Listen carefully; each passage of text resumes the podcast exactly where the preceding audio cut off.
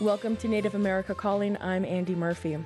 For years, the village of Newtok, Alaska has worked to relocate to escape the constantly eroding land they call home. The permafrost that held the land together is thawing, and homes and other structures are in peril. The village is one of 11 tribes to receive federal funds for relocation. We'll check in with residents of Newtok and hear about other places that are facing looming climate related threats. We're back right after the news.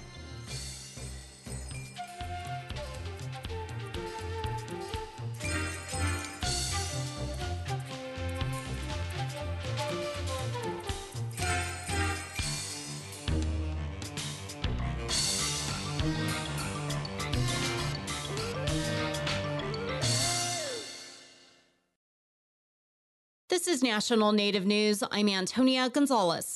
Tribes in California are preparing for the implementation of the Feather Alert, which alerts the public when a Native person goes missing. The Feather Alert notification system is similar to the Amber or Silver Alerts, which are used when children are abducted or missing or when seniors are missing. Tribal leaders, state lawmakers, and others recently gathered in Coarsegold, California to share input on the Feather Alert. Native American state lawmaker James Ramos co sponsored the bill for the alert system.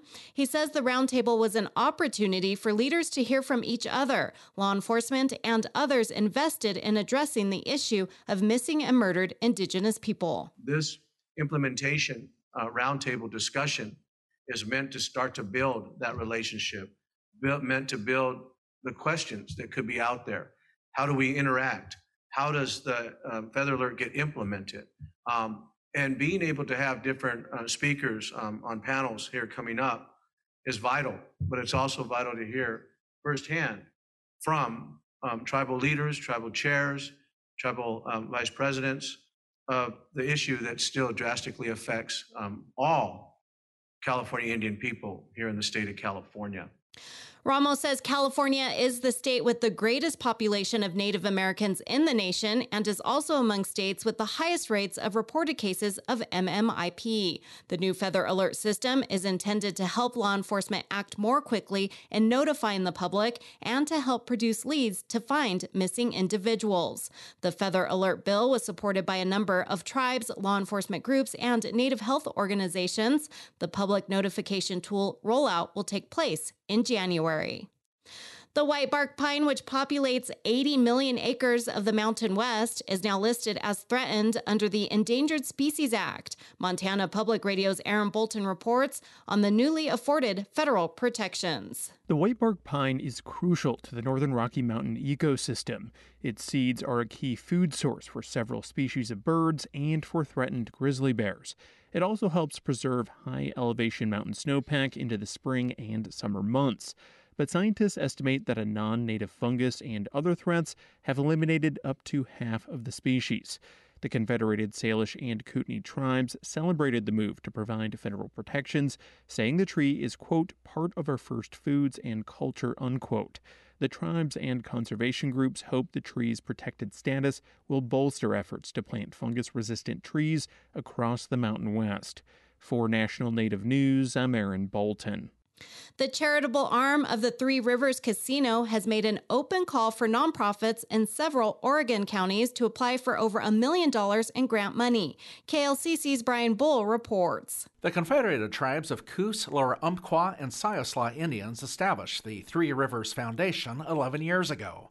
It distributes casino profits to other groups in need. Coordinators are encouraging nonprofits in Lane, Curry, Coos, Lincoln, and Douglas counties to apply. Some government agencies and federally recognized tribes in Oregon are also eligible. Shelby Erickson is the foundation's grant administrator. We typically look at different priorities when we receive applications, such as education, health, public safety, problem gambling, the arts, the environment, cultural activities, and even historic preservation. Erickson says food shares and boys and girls clubs have been recurring applicants. Last year's total grant distribution was $1.4 million, and she expects this year's amount to be similar. For National Native News, I'm Brian Bull. And I'm Antonia Gonzalez.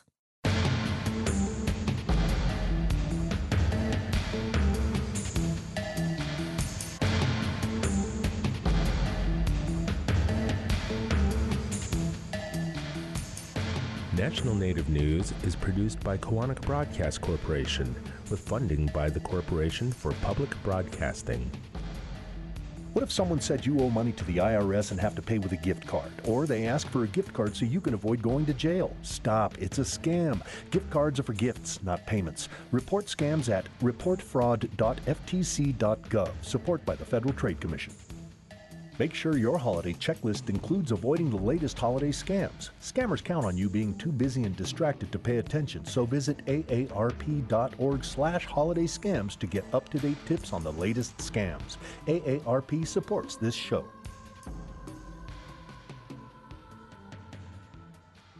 Native Voice One, the Native American Radio Network.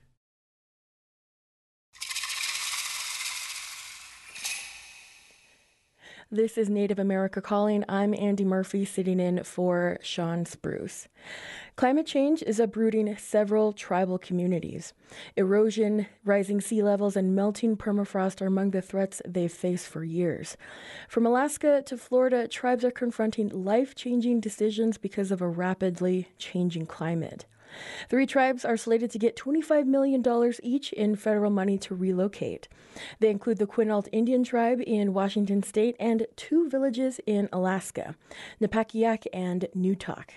In the village of Newtok, more than 100 residents have already relocated to a neighboring village.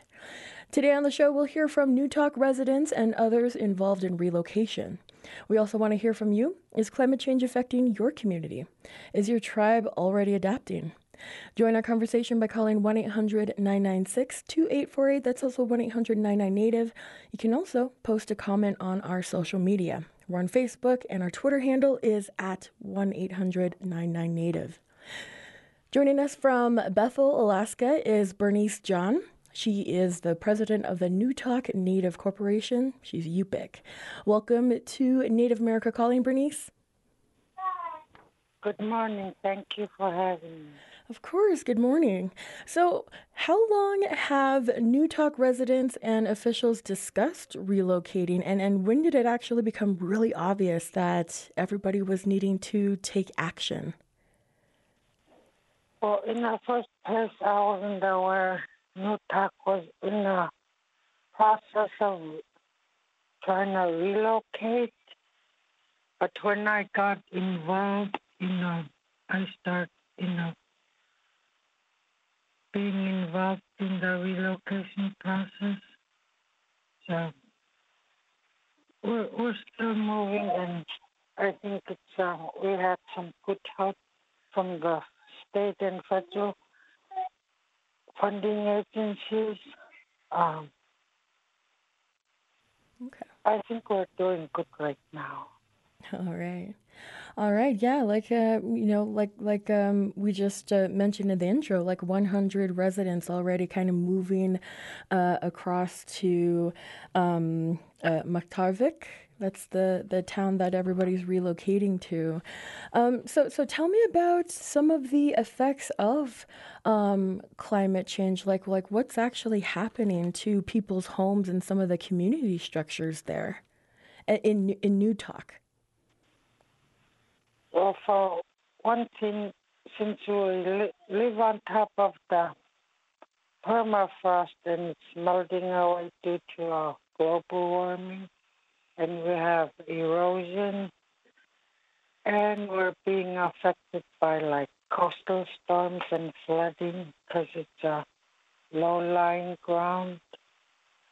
So it's storm, uh, storms flooding and erosion. That's what you know, eroding or those those kind of things um, that is affecting Newtok. Even though it's just we're having erosion by melting of permafrost, it's still a imminent threat to the community because it's eating away the land that we live. Okay.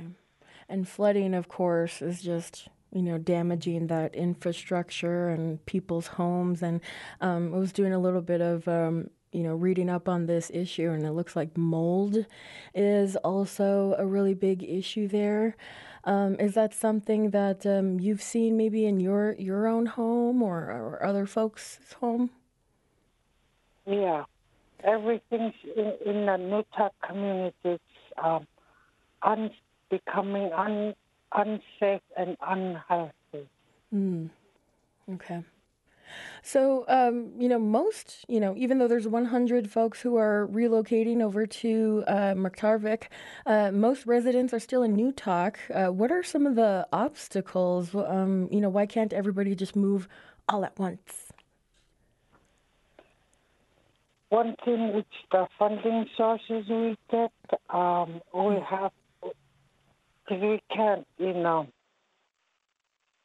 you know, provide everything because you know our funding, the funding sources are tribal, you know, entity receives.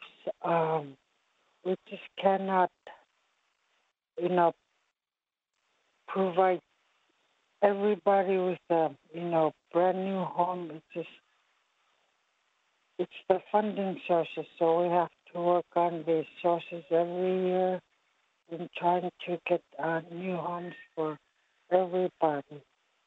I mean, it's to me, it's like a slow process. At least, you know, we are making progress. Yeah. All right. Yeah. I, in the in the beginning, you mentioned it's been almost um, three decades since you guys have been, you know, planning and talking about this, and you know, raising that money and um, you know, coming up with. Uh, uh, you know, different um, funding opportunities to take advantage of for this move. Um, I'd like to bring in another guest right now who's, you know, helped with that funding. Uh, we have Sam Fortier with us. He's the general counsel for the Newtok Native Corporation. Welcome, Sam. Well, thank you very much. It's my pleasure to be here. Of course, yeah. So, um, you know, Bernice was talking about funding issues. You guys have helped with, uh, you know, some of that as as a represent, um, you know, representing the Newtok Corporation. What's been, of course, you know, the greatest hurdle for relocation? I guess, you know, expand more on the the, the funding issues. Sure, uh, thank you. Um, let me step back for just a minute, though. Okay. I don't want to take credit for things that I didn't do. Um, the the the prime mover and shaker for this was the late Glenn Price, uh, who was an old friend of mine. Glenn passed away a few years ago, and prior to him dying, he asked that I, um, if Newtok would accept me to represent them as their as their uh, general counsel. Uh, so I stepped in about 2019. I can tell you, though, that the history of it uh, is that Glenn began working on this with the village council back in the 1990s, as, as Bernice has indicated. Um, they had to get legislation. Uh, the legislation dealt largely with uh, where to get the land. And in Alaska, we're different than in the lower 48. Um, the native corporation, the village corporation, owns the land. The tribe is the governing body. Uh, so the village corporation had to work out a deal with with the government in order to get land for the village to move, uh, and that took some time. It also took legislation, uh, and it took um, making sure that the people of Newtok, when they moved, would continue to have subsistence hunting and fishing rights on lands that they may have to exchange with the uh, Fish and Wildlife Service. So all of that took time. Um, the money part of it uh, was largely the the work of Glenn Price again um, and the village. Uh, working together in order to obtain, as Bernice pointed out, planning money from the state, from the federal government, ultimately from an organization called the Denali Commission, and working with ANTHC uh, the Alaska Native Tribal Health Corporation, who I know you're, uh, you have got on the line too. Um, that that's just kind of a a thumbnail sketch of it. I didn't want to go too much into the weeds, but that's where the funding came from, and it was difficult to get. And um, as Bernice has pointed out, uh, it was able to fund uh, the creation of, of uh, the new town site, um, the moving of roughly 29, well, in 2019, about 19 homes, 19 families were able to move in. In 2020, about 10 more. I believe there were six or seven uh, homes that were built between 2021 and 2022. Okay. All right. Um, let's go back to uh, Bernice. Uh, Bernice, this uh, town everybody is moving over to is Mertarvik. Uh, what what um, how far away is it? Uh, uh, and um, you know what what does it look like compared to Newtok? For one thing, Mertarvik site is um, it's on it's on the northern part of Nelson Island it's a much higher ground compared to a Newtok, which is low-lying ground, and um, it's a it's a good site to move into because we'll be moving.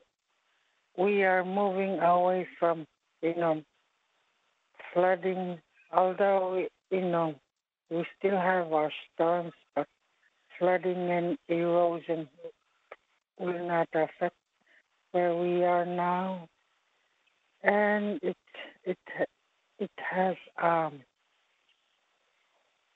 we we we live in brand new homes, so we don't have to deal with um, mold and moisture like like before when we lived in Newtok. Oh wow. Okay. And, um, you know, some of that uh, infrastructure like um, running water and electricity, it's already um, set up in Mertarvik? No, we have electricity, but we still have to pack water. Mm. We don't have water and sewer system now, but it's, it's in the works. Okay. Maybe in a year or two, we probably have our finally have one of those luxuries running water. Oh, wow. Okay. All right. And I understand Newtok doesn't have running water, right? No. Okay. All right, so kind of a kind of an improvement. I can imagine, you know, sort of those um, feelings of sadness leaving home, and then maybe excitement for moving into a new home that's going to eventually have water and um, you know, um, you know, just new that new smell home, uh, you know, coming pretty soon. We're going to a break. We'll be right back with the folks from Newtok.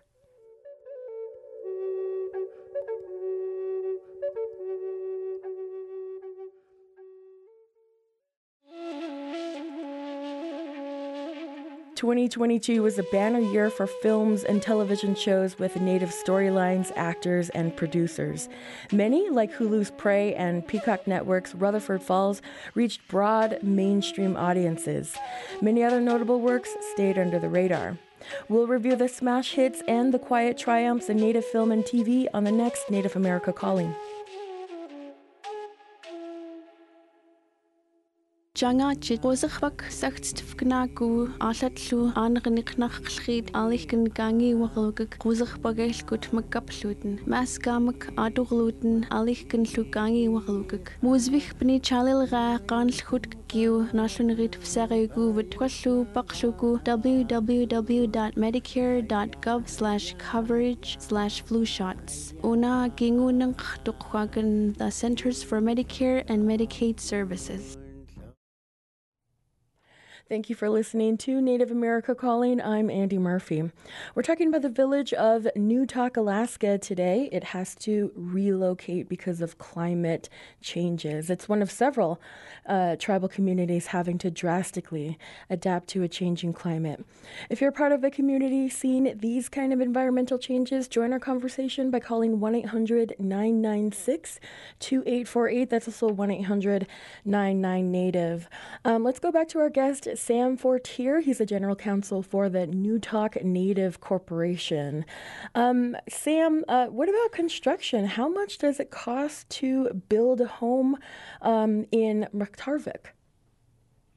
That is an excellent question, Andy. It is extremely expensive. Mm. Um, as many of your listeners may not know, there there are no roads uh, in Western Alaska. There's nothing to Mertarvik. There's nothing to Newtok. So everything has to be either flown in or boated in. Uh, so there's a transportation cost. There's also a construction cost. The logistics are, are expensive. Um, probably average price for a home uh, for construction, and the construction is special construction. It's um, Arctic construction, so it's probably around in the five to six hundred thousand dollar range uh, for a three bedroom home. Oh wow! And um, what are some of the specs of these homes? Um, how big are they? Uh, the homes themselves, I would have to defer more to. I understand that uh, you may have uh, several folks from the village on, uh, and I would certainly defer to them on what the you know how big the homes are. My, I'm not going to guess. They're they're not big. Okay. All right. Yeah, we'll we'll um uh catch up with some folks who are already in Mertarvik in just a bit, but um I also wanted to bring in a, another guest. We have uh Jackie Schaeffer. She is currently in Chicago and um, she's the director of climate initiative initiatives for the Alaska Native Tribal Health Consortium. Welcome back to Native America Calling, Jackie. Uh, uh, thank you for having me again. Um, I'm really happy to hear Bernice on the phone. Um, I love it when the story is told through the voice of the people who are actually experiencing it. So thanks for that. Right, right. That's what we do here. Um, uh, Jackie, so Newtok and Napakiak are two villages that are undergoing relocation, and they recently got um, federal money $25, $25 million from the Department of Interior. Um, what are other villages in Alaska that are facing relocation? Well, in 2020, um, first of all, we estimated um, $4.3 billion would be needed in the upcoming decades to address uh, climate impacts like erosion, flooding, permafrost degradation. Um, some communities could, you know, mitigate in place, but we expect about 40 to retreat away from hazard areas and in a nearby site. So it's not like building a whole new community, it's kind of like an expansion. But we do have like 10 communities like Newtok that have no choice but relocation. And as you heard Sam say, you know, we have now land ownership, land designation, and when 65% of your state is federal land, a lot of times those exchanges have to go through the federal process, so it takes a long time to exchange land. So, um, really, 10 communities for sure, and this number changes. So we had we started with 33 threatened communities a few years ago, and we're up to 144 uh, imminently threatened communities. So um, you know it's a moving target. Mother Nature is moving faster than anybody expected. So um, Newtok is one of the first to fully relocate. And fully relocate doesn't mean just relocate, it means building a whole new community from the ground up. Right, and sometimes that includes like putting in those infrastructures like um, uh, roads and um, water, water and electricity. I mean, I can, yeah, I can imagine that can be really, really expensive. Um, so, twenty-five million for um, these two villages right now, uh, Newtok and Napakiak. Um, is that you know sort of um, you know helping out, or are there like a lot of other funding sources that is really kind of um, making making the difference here? So unfortunately, when you talk about $25 million, it may seem like a lot of money, but you heard um, Sam say that you know it costs between five hundred and six hundred thousand dollars per home, and that's not counting all the additional costs um, to build the road to get there or any of the. Um, that's just to build the home, and so if you look at Newtok, um, they need forty nine more homes in the next couple of years to relocate the full the whole community. That twenty five million dollars um, isn't even enough to build the homes uh, much less. You're not just talking about building infrastructure, you're starting from scratch. That means blasting the rock that's going to build the roads, that's excavating all of it. Um, and then building housing pads, and then bringing in infrastructure like electricity and um, you know fuel tanks so that they could have stored fuel for heating. Um, water and sewer. You know, Newtok wasn't a served community, and we have over 3,000 homes in Alaska that have never been served, you know, piped water and sewer services. So you're already starting at a disadvantage. So it may seem like a lot of money, but really um, it, it, it isn't enough, and we need to move faster. Um, I would also add that with all federal funding, there are restrictions and there are um, guidelines that communities have to follow. So um, this has not been fully defined as to what that funding could be used for. So that's another thing. Um, not only do you have to plan, but you have to plan in advance. We have um, barge service that goes out there, and you have to have your uh, materials takeout list that's going to go on the barge ready by March or April so that it could get on that May barge and get out to the community. So um, there, there's also that timeliness that needs to happen because we have a unique uh, construction season. Right, right. So it's just you know not not just all year round like um, you know we see here in uh, uh, you know the lower 48, 48, especially in the southwest here in Albuquerque. You know you can do construction anytime. Um, so what what are you know some of the alternatives to relocation for some villages? Well, for some of them, there there is no alternative. In Newtok's case, the erosion rate, the permafrost degradation, and the imminent threat from storms um, like, you know, ex typhoon Merbok, um, really is like for those communities, we have to find a way um, to keep their culture intact. Mm. Um, yes, maybe 100 years ago, their people were migratory with their uh, food resources, but we want to keep them in the general area and keep that cultural um, aspect intact. And that way of life is really important. Um, in Newtok's case, um, their local language and you know they speak Yupik first, English second. So really understanding that there's more at risk here than just people. You're, the richness of their culture and their traditions um, is just as important because that's their vitality, that's their life. Right, right. And um, you know, what has been the, um, the Alaska Native Health Consortium's role in helping villages with um, some of these relocation processes? Um, so, ANTHC is the statewide tribal health network, and so we we look through a lens of public health, and we want to make sure, you know, our vision is that Alaska Native people are the healthiest people in the world. So we want to make sure that with all the work we do that we're looking at through that lens. We want healthy communities that thrive. And because we're so close to the surface of Western contact, we're still dealing with a lot of um, colonial traumas um, on top of that, we're dealing with inequities like lack of water and sanitation um, due to a multitude of things. So it's not easy to build infrastructure in rural Alaska, not only for the cost, but for the environment. Our, we live on fragile land, and when you're going to invest on uh, fragile land, it's like building something on cracked ice you just don't know how long it's going to be there. And so our role is really to look through that public health lens to make sure that everything we do um, pertaining to all the services um, connect back to the people. And when it comes to climate change, we've recently partnered with NOAA, which is the new position I'm in, and um, and it resulted in just conversations about this um, NOAA's interest in better understanding climate change and equity issues across Alaska, particularly in rural Alaska, came up in a conversation.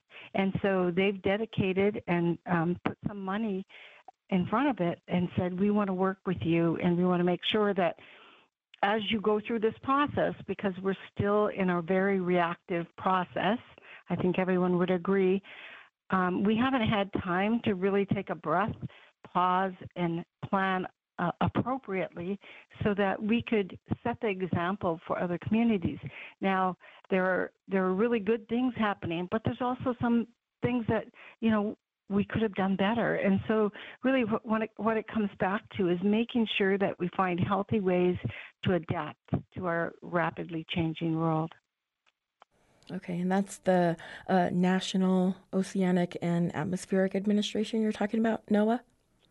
Yes, I'm sorry. I should have uh, uh, noted that. Yes, okay. and um, Climate Initiatives, this program, which just launched last month, is something that where we're able to pull and house together everything we're doing with climate change, which includes our Center for Environment and Communities, um, which has helped communities like Newtok access funding, administer grants, um, and so on on that technical side. But we're also housing our Center for Climate and Health. And the easiest way to describe that group is it provides surveillance on environmental, wildlife, and public health threats, basically cross vector disease from plants to animals to people, which is something with climate change and warming temperatures is becoming vitally um, you know, important um, because we're seeing things that we haven't seen before. Mm, all right. All right. Um, uh, I want to go back to Sam for a quick question on um, funding too. Uh, Sam Fortier, let's see. Um, so, you know, we're talking about you know 25 million is going to go and be spent really, really quick. Um, are, what about the what about the future? What kind of uh, funding options uh, do you see available? Well, frankly, I, I think that Jackie may have identified some of the, you know, the, the major issue, which is the amount of money that's necessary. And my funding, my idea is that Congress needs to step up. It needs to recognize that there is climate change, that it's a global problem, but it is focused right now in the Arctic and in Alaska. I mean, we're the fastest melting place in in the world, basically. Uh, and Newtok is a prime example of that. Other villages, Shishmaref is also uh, it's it's on an island and it is uh, it's melting away um, into the Chukchi Sea. So I mean. The, the answer is is clearly money. The the money has to come from Congress. It has to recognize that there's climate refugees. Newtok is a climate refugee. They're a prime example of that. Uh, Bernice has identified that just moving from from Newtok to Mertarvik has resulted in increasing the health of people. Um, when I was in in Mertarvik, people were talking about the fact that the folks in in uh, Newtok they're they're suffering from a lot of diseases because of the mold, because of the constant wetness. Um, those are things that Congress has to step into. Um, it is, you know, it's a responsibility of the federal government to address the health needs of Native people. Got it. All right. Um, well, let's actually go back to uh, Talk and uh, visit with um, Philip Carl. Uh, Philip is uh, the tribal administrator for Newtok, and he's also Yupik. Welcome to Native America Calling, Philip. Yeah, good morning, and I'm glad to be on this. Uh, yeah, thank you for joining. Um, uh, uh, go ahead. Oh, sorry about that, Philip. Um, so we're we're you're hearing, um, you know, uh, Sam and Jackie talking about Newtok. I mean, you know, melting into the ocean. Um, you know, it's it's disappearing. Um, how do you feel when you hear words and language like that to describe your home, Newtok? Uh, well,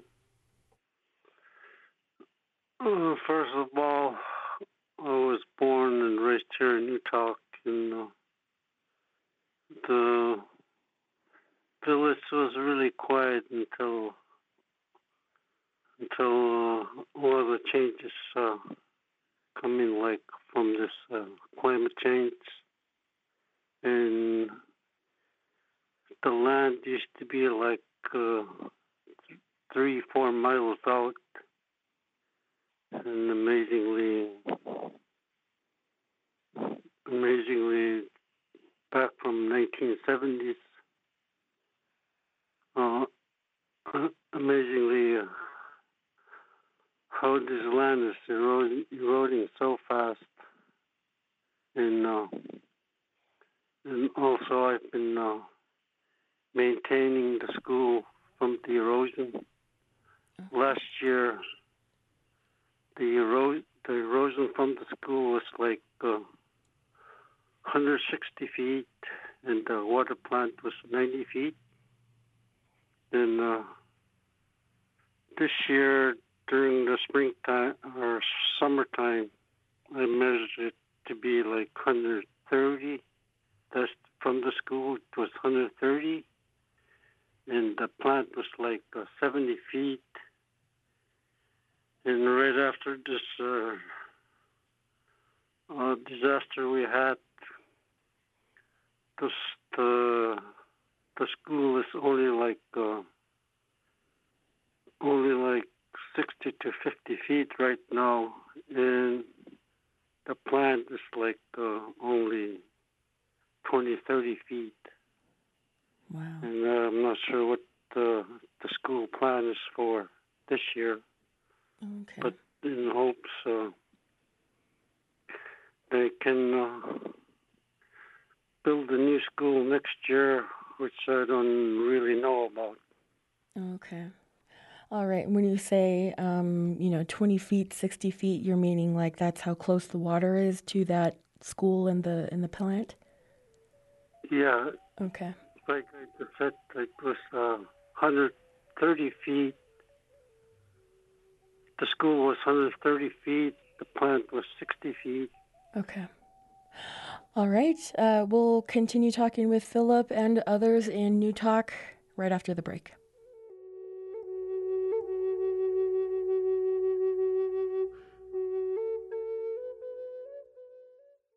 Support by the American Indian College Fund. The American Indian College Fund provides millions of dollars of scholarships to thousands of Native students every year. Tribal citizens of every age and experience are eligible. The deadline for applications is May 31st, and you can find everything you need to apply at collegefund.org. That's collegefund.org or by phone at 800 766 FUND. Education is the answer. You're listening to Native America Calling. I'm Andy Murphy. We're talking about how one village in Alaska has to relocate because of the claiming, uh, changing climate.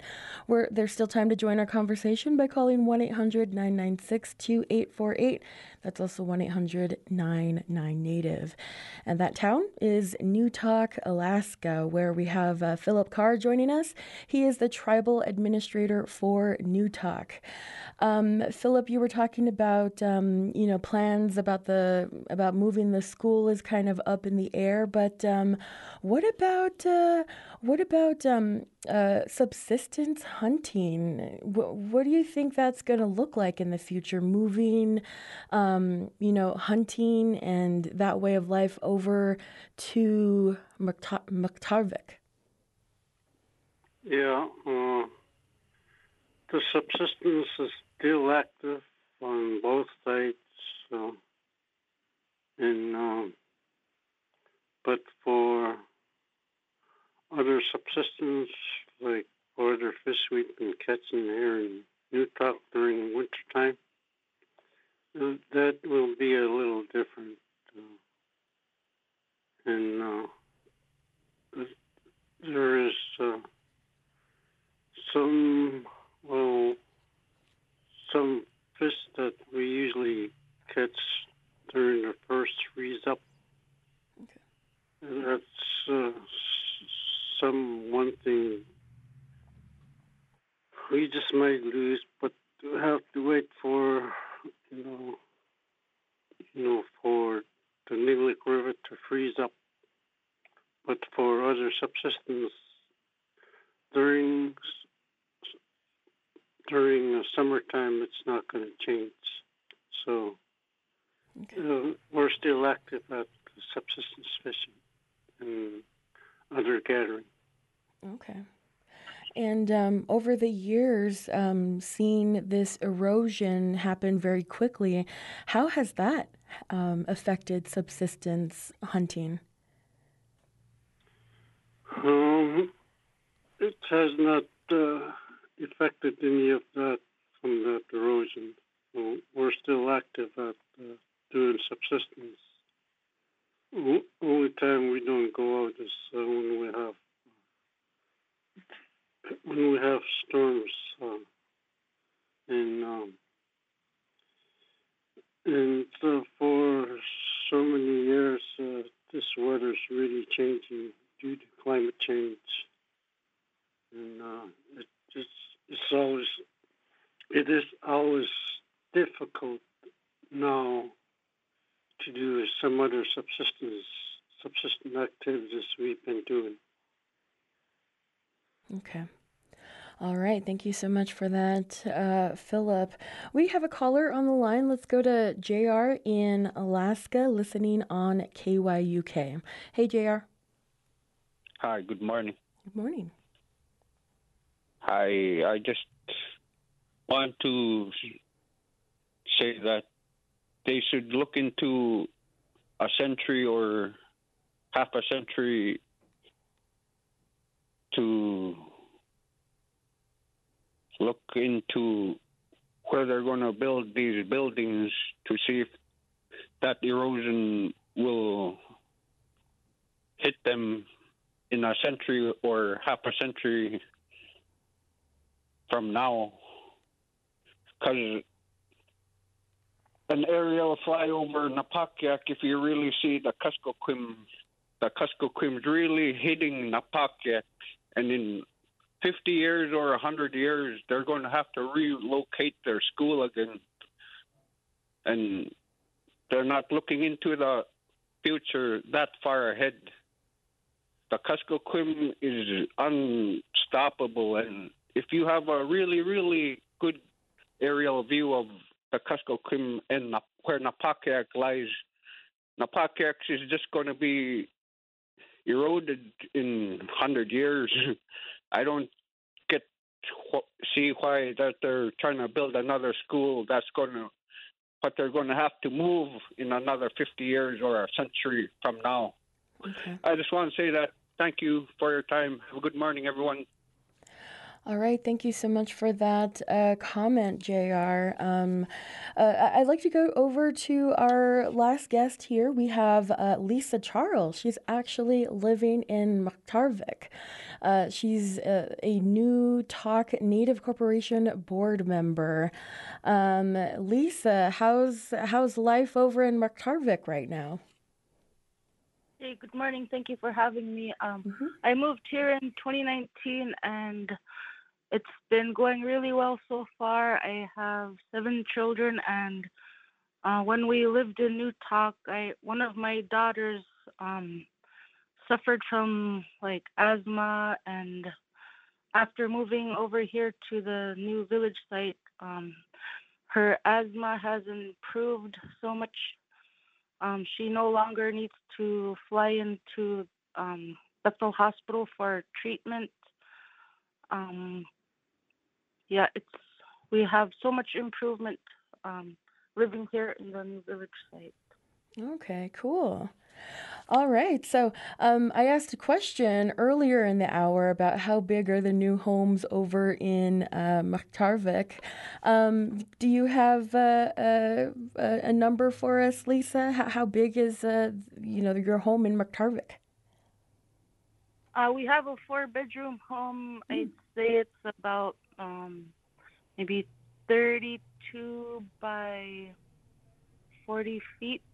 Uh, when we lived in Newtok, we lived in um, a two-bedroom home, which was 20 foot by 32 feet. So, Oh, okay. um, It's a lot bigger.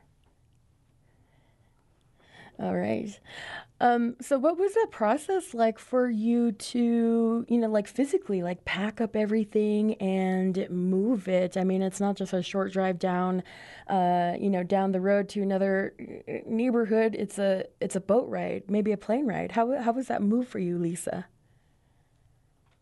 Um, it was a little stressful. We mm. probably did about six trips by boat.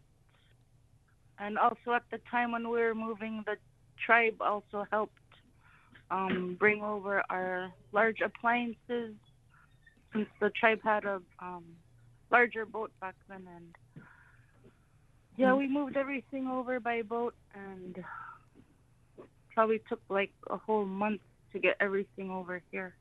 Okay. All right. And, um, um, you know, what was it like for you, maybe emotionally, to leave your home in uh, Newtok? Um, it was really sad and exciting at the same time. Mm. Um, yeah, it was both sad to leave, but exciting to uh, live in a safer environment and healthier environment. Yeah. So you just heard uh, Jr. Um, you know, he was talking about, uh, you know, looking back, you know, in 50 years, uh, you know, over over 100 years, there's a lot that's happened uh, to the land. Um, you know, when you think about Newtok, and you know, what do you think about, you know, the future, uh, Lisa? What what do you think about Jr.'s call? Um, the the site we're living on right now, it's pretty high off the ground. It's solid ground. I don't think we have any permafrost here on our new site location. So um, I think we'll be safe on this spot for the future. Okay. All right then. So, um, you know, you're you're living there in uh, Mertarvik right now. Um, you know, how how do you keep maybe in contact with uh, relatives and uh, friends and folks in Newtok?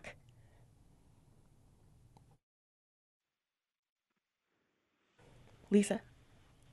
Hello.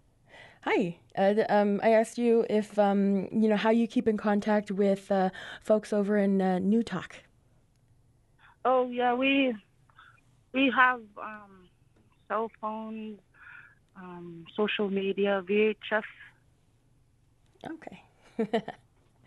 All right. So, um, you know, we're we're uh, talking about you know moving uh, to to different um, communities because of uh, climate change.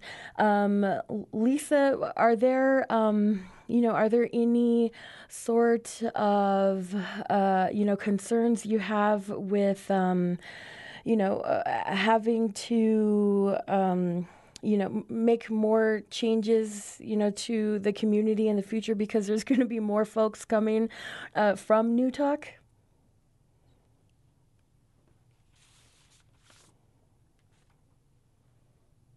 Lisa? Sorry, my signal went out. Can you say that again? Okay.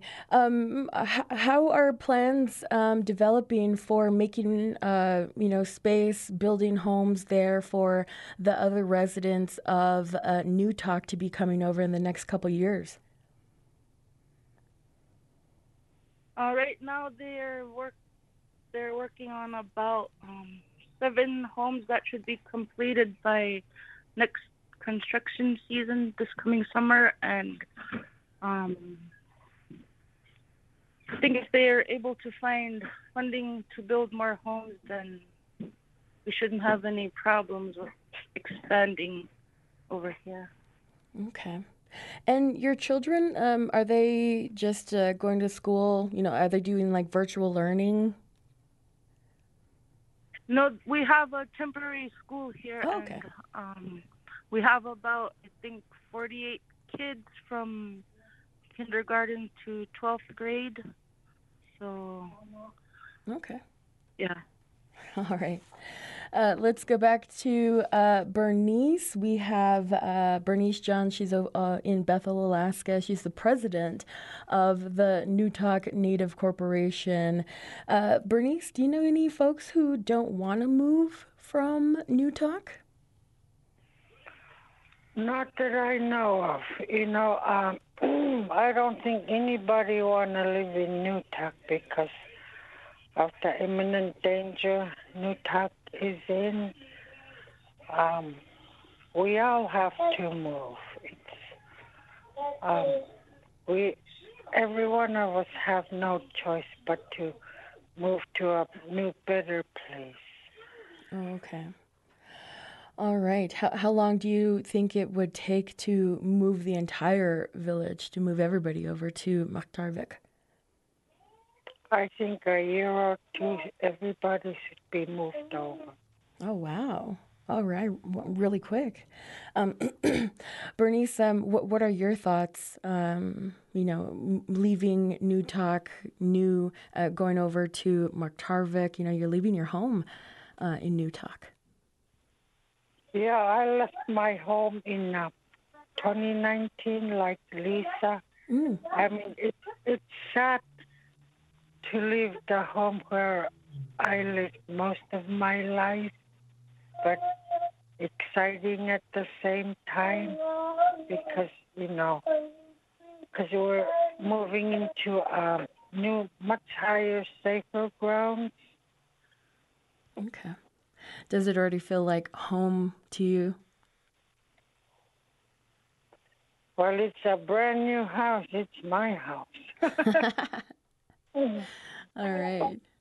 Um, you know, coming into your home for the first time, was there like a, a housewarming party or maybe like, um, you know, like a, a little family, you know, dinner or, or celebration or something like that? No, not really, but we still celebrate our Thanksgiving and Christmas events at, at our new homes. All right. We, every day I feel safe at my house, at my new, at the relocation site. So mm-hmm. leaving New Newtok, you know, it's less less worrisome because every time we had storms, you know, made me worry.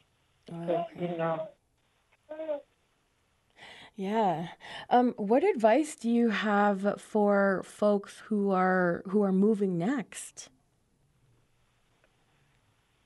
well, I would give them an advice. You know, it every community has to work together. You know, strategize, and the places, you know, they need to um, select a site. You know, that's much safer than their current community. So they have to work with their community and with their tribal entity. And and from that, uh, you know, they can start a planning group, and the other one is a steering group. These two groups are different. The planning group helps them strategize, you know, because they have to move in stages. Mm. Not every community will be funded at the same time to move people all at once. It takes time because of the funding sources. You have to apply for grants and and they have to budget out their plans, their funds, and when they um, receive their money, they have to um, implement, you know, get their po- program started, depending on what projects they're going to do. But most importantly, you know, they should get their homes and roads first. The other stuff can come later, every community needs to work together if they want to, if they are going to relocate. And and they need a coordinator, like a Mm. relocation coordinator, to um, take on the task of, you know, doing the relocation projects. As tribal administrator, work for himself. All right. All right, sorry about that, Bernice. That is the end of the hour. Um, but definitely we'll uh, be keeping an eye on all the villages and folks up in Alaska. Are you a Native American healthcare provider, recovery counselor, social worker, domestic and sexual abuse advocate, or traditional healer working in Native American communities? Dr. Ruby Gibson will begin a six month advanced immersion in healing historical trauma. This online masterclass looks through the lens of a seven generational recovery approach to provide powerful, proven modalities and is offered tuition free to tribal members. Registration deadline is March 24th, 2023. Info at freedomlodge.org who support this show. This month and every month, remember one in three Native American adults have high blood pressure. Check it at your nearest community health center. If the numbers are above 120 over 80, talk to a healthcare professional. Native community well-being is very important. You can take action by visiting heart.org/hbp control. This support provided in partnership with HHS/OMH and HRSA under cooperative agreements CPIMP 211227 and CPIMP 211228.